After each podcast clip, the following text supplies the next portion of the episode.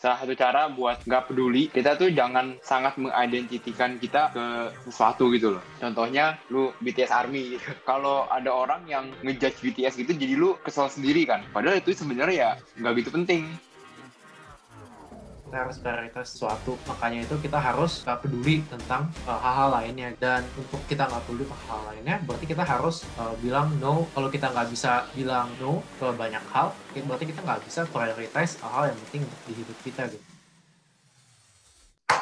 Hai guys, welcome back to Drama Bros Podcast. Sama gue Bertrand. Dan gue Galvin. Dan di episode kali ini kita akan bahas tentang satu buku yang lumayan terkenal kayaknya tapi udah lama udah kayak tahun lalu terkenalnya. Ini judulnya tuh The Subtle Art of Not Giving a Fuck. Jadi yang kayak gini bukunya. Ya yeah. oke jadi uh, pertama di buku ini tuh kayak bilang di hidup ini kita harus peduli sama sesuatu kan. Tapi ya kita nggak bisa peduli sama sesuatu dan nggak perlu. Jadi kita harus pilih apa yang kita mau peduliin. Dan yang kita mau pedulin itu ya yang berguna-berguna aja, yang berguna buat hidup kita, yang memberikan manfaat untuk hidup kita. Dan kalau lu nggak suka, ya yang nggak usah peduliin gitu.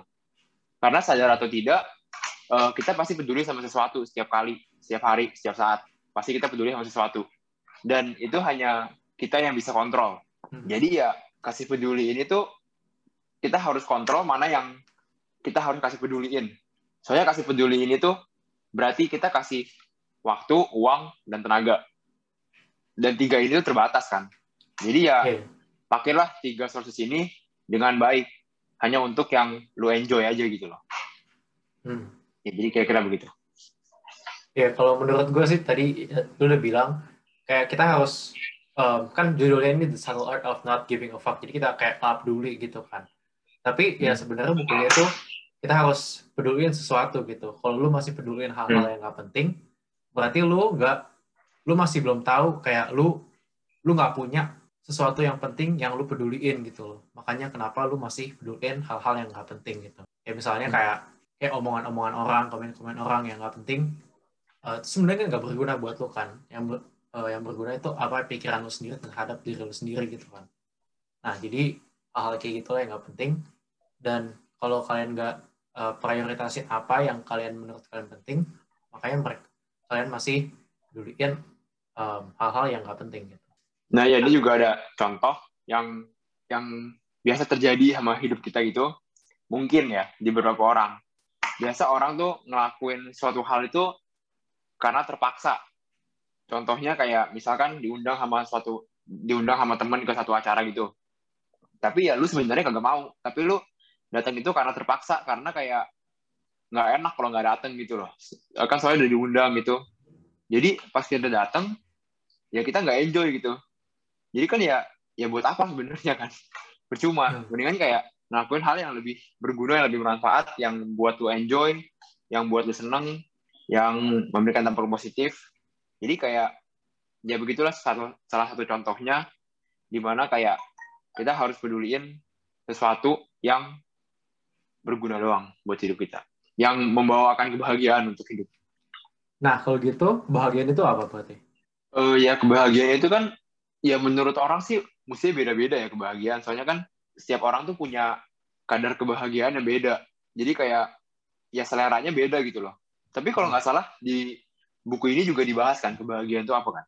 Ya, di bukunya tuh dibilang kayak, kalau kebahagiaan itu sebenarnya kayak, kalau di Minecraft tuh ada kayak babi, terus kita bisa pakai carrot fishing rod tapi dia bakal kejar terus gitu kan tapi nggak bakal dapat dapat gitu. Nah kebahagiaan itu kayak carrotnya gitu loh. Jadi kayak kalau kita kejar-kejar itu nggak mungkin dapet gitu loh. Tapi jadi kita nggak nah, bisa kayak happiness.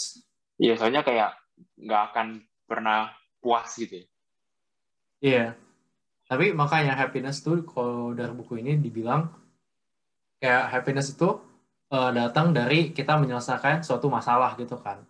Nah di sinilah kalau gitu berarti kita pilih apa yang uh, masalah kita tuh apa yang mau kita selesaiin gitu.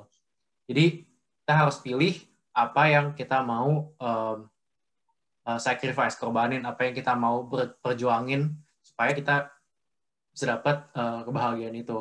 Dan dan di bukunya tuh juga bilang kayak kalau kita kejar-kejar suatu hal yang positif, kita akan uh, merasa negatif gitu. Karena kita selalu ngejar, kita maunya yang positif-positif terus, tapi uh, karena sebenarnya susah, jadi kita uh, merasa hal-hal yang negatif terus, kayak capek lah, stres, dan macam-macam. Tapi sebenarnya untuk merasakan hal-hal yang positif, itu kalian harus uh, toleransi atau menerima hal-hal yang negatif kayak dan kayak intinya kayak lebih bersyukur lah gitu tentang apa yang kita udah alami walaupun itu negatif atau positif gitu tindakan mentoler dan mentoleransi itu atau kayak menerima itulah yang menjadiin suatu hal itu jadi positif gitu. Jadi kita kayak nggak bisa hindarin hal-hal yang negatif itu kan?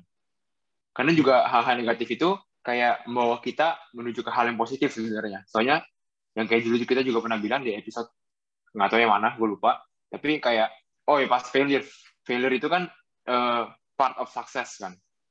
Ya, jadi ya kita harus nerima negativity itu jangan kayak malah dihindarin soalnya itu yang bisa membuat lu lebih baik jadi lu hmm. kalau dari kegagalan atau dari hal yang negatif itu lu bisa belajar dan bisa kembangin diri lu lagi dan ya itu emang bagian dari hidup kita kan yeah. oke okay, jadi ya jadi tadi juga bilang kayak choose your struggle karena hmm. ya emang uh, segala sesuatu itu pasti ada struggle-nya. Jadi ya lu harus pilih dan itu dan itu lagi yang kontrol cuman kita gitu loh. Hmm. Jadi kita harus tentuin sendiri apa yang berguna bagi diri kita dan ya kita harus berusaha sekeras mungkin untuk mendapatkan yang kita mau dan ya yang berguna buat kita, yang kasih kita kebahagiaan. Hmm. Oke, yeah. jadi di buku ini ada apa lagi? Iya, terus di buku ini juga awal-awal tuh ada kayak bilang kayak lu tuh gak gak special gitu kan.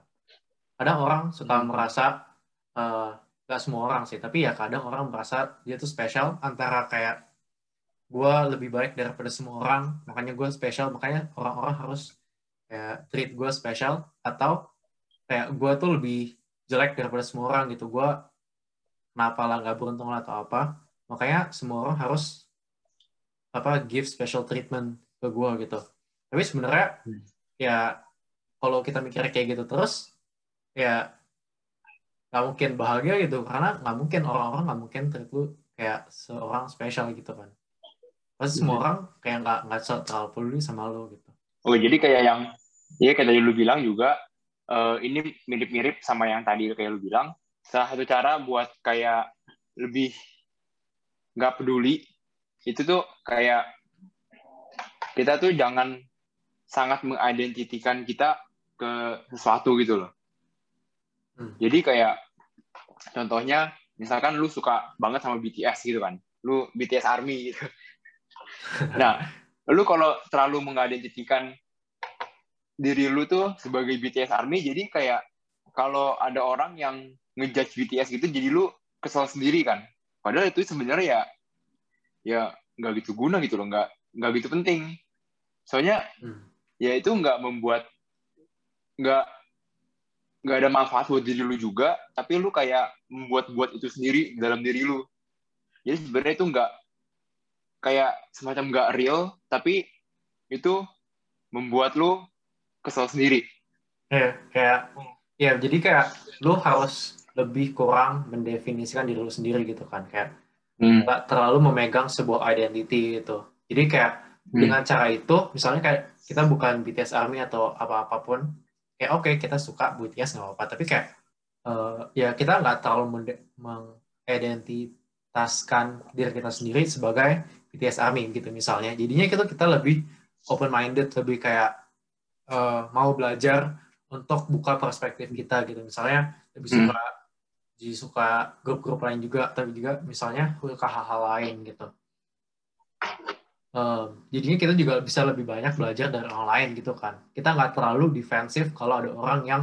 uh, attack atau kayak sedikit menyinggung hal identitas itu gitu.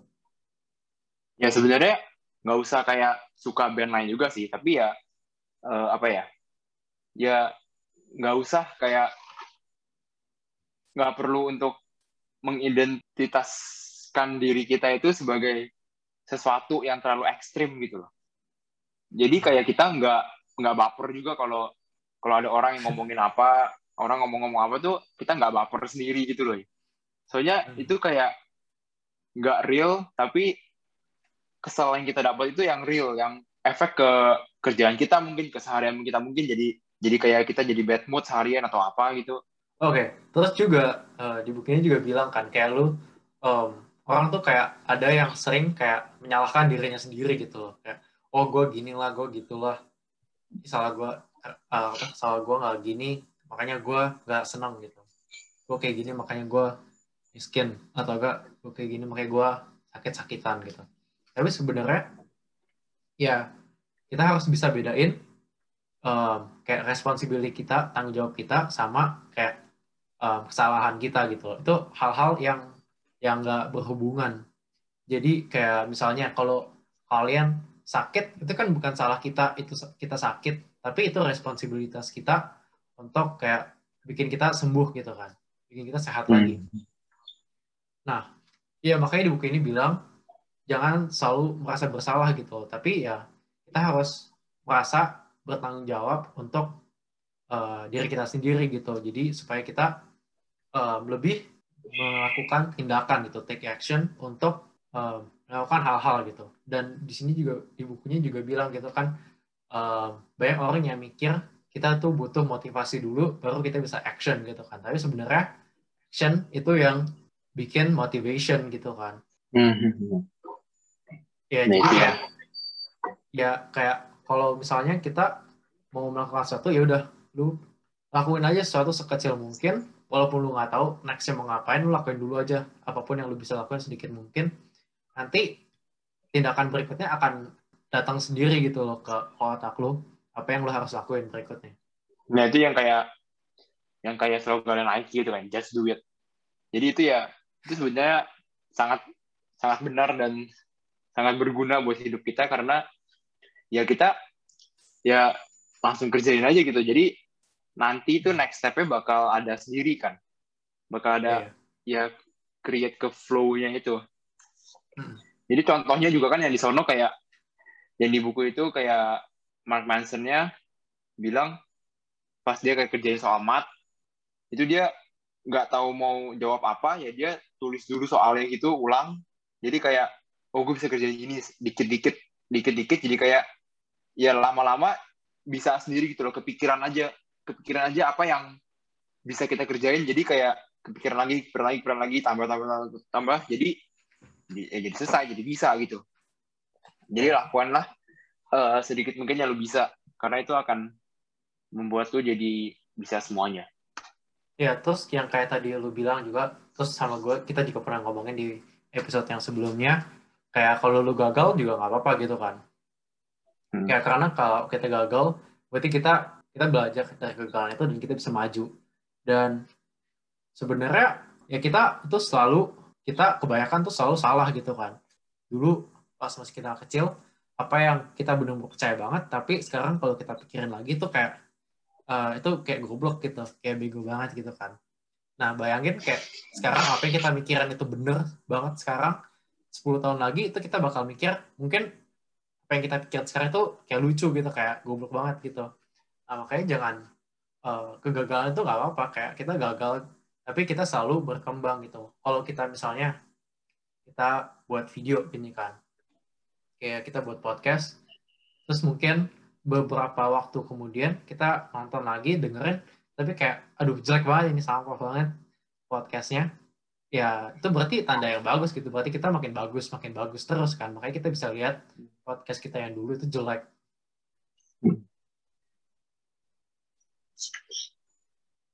Oke, jadi ya itu yang gue dapat juga dari buku itu.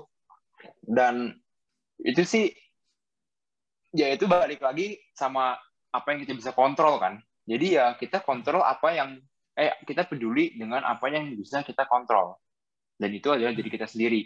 Jadi ya itu juga bisa dibilang kayak eh, kita ngeliat sesuatu dari perspektif mana gitu kan jadi kita lihat perspektif kegagalan itu dari perspektif yang yang jeleknya itu dari yang bagusnya ya kita harus lihat dari yang bagusnya karena ya kita nggak bisa menghindari kegagalan kita nggak bisa menghindarin hal-hal yang negatif di hidup kita.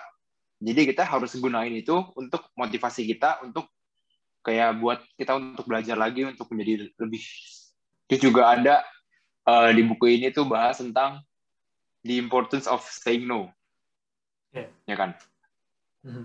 Jadi di sini tuh dibilangnya kayak ya misalnya kayak tadi kita diajak sama temen ke satu event gitu ya kalau emang itu nggak membuat kita bahagia atau kita malah nggak enjoy pas itu ya ya mendingan kita bilang enggak gitu loh daripada kita datang terpaksa itu salah satu contohnya Iya, terus kalau kita mau prioritize something, karena bukunya juga emang sebenarnya tuh tentang kayak kita harus give a fuck about something gitu kan. Kita harus prioritas sesuatu. Makanya itu kita harus gak peduli tentang uh, hal-hal lainnya gitu kan. Dan untuk nggak kita nggak peduli tentang hal lainnya, berarti kita harus uh, bilang no ke banyak hal gitu kan. Hmm.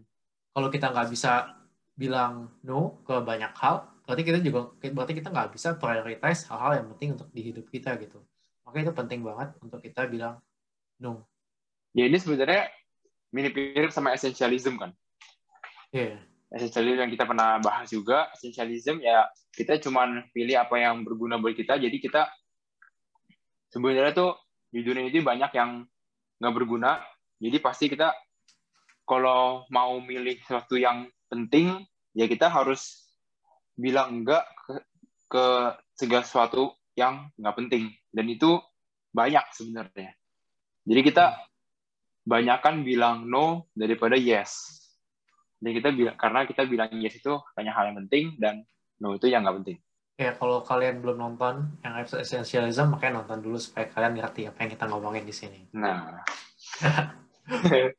Sebenarnya juga banyak kan yang ini banyak ini banyak koneksinya sama episode-episode sebelumnya.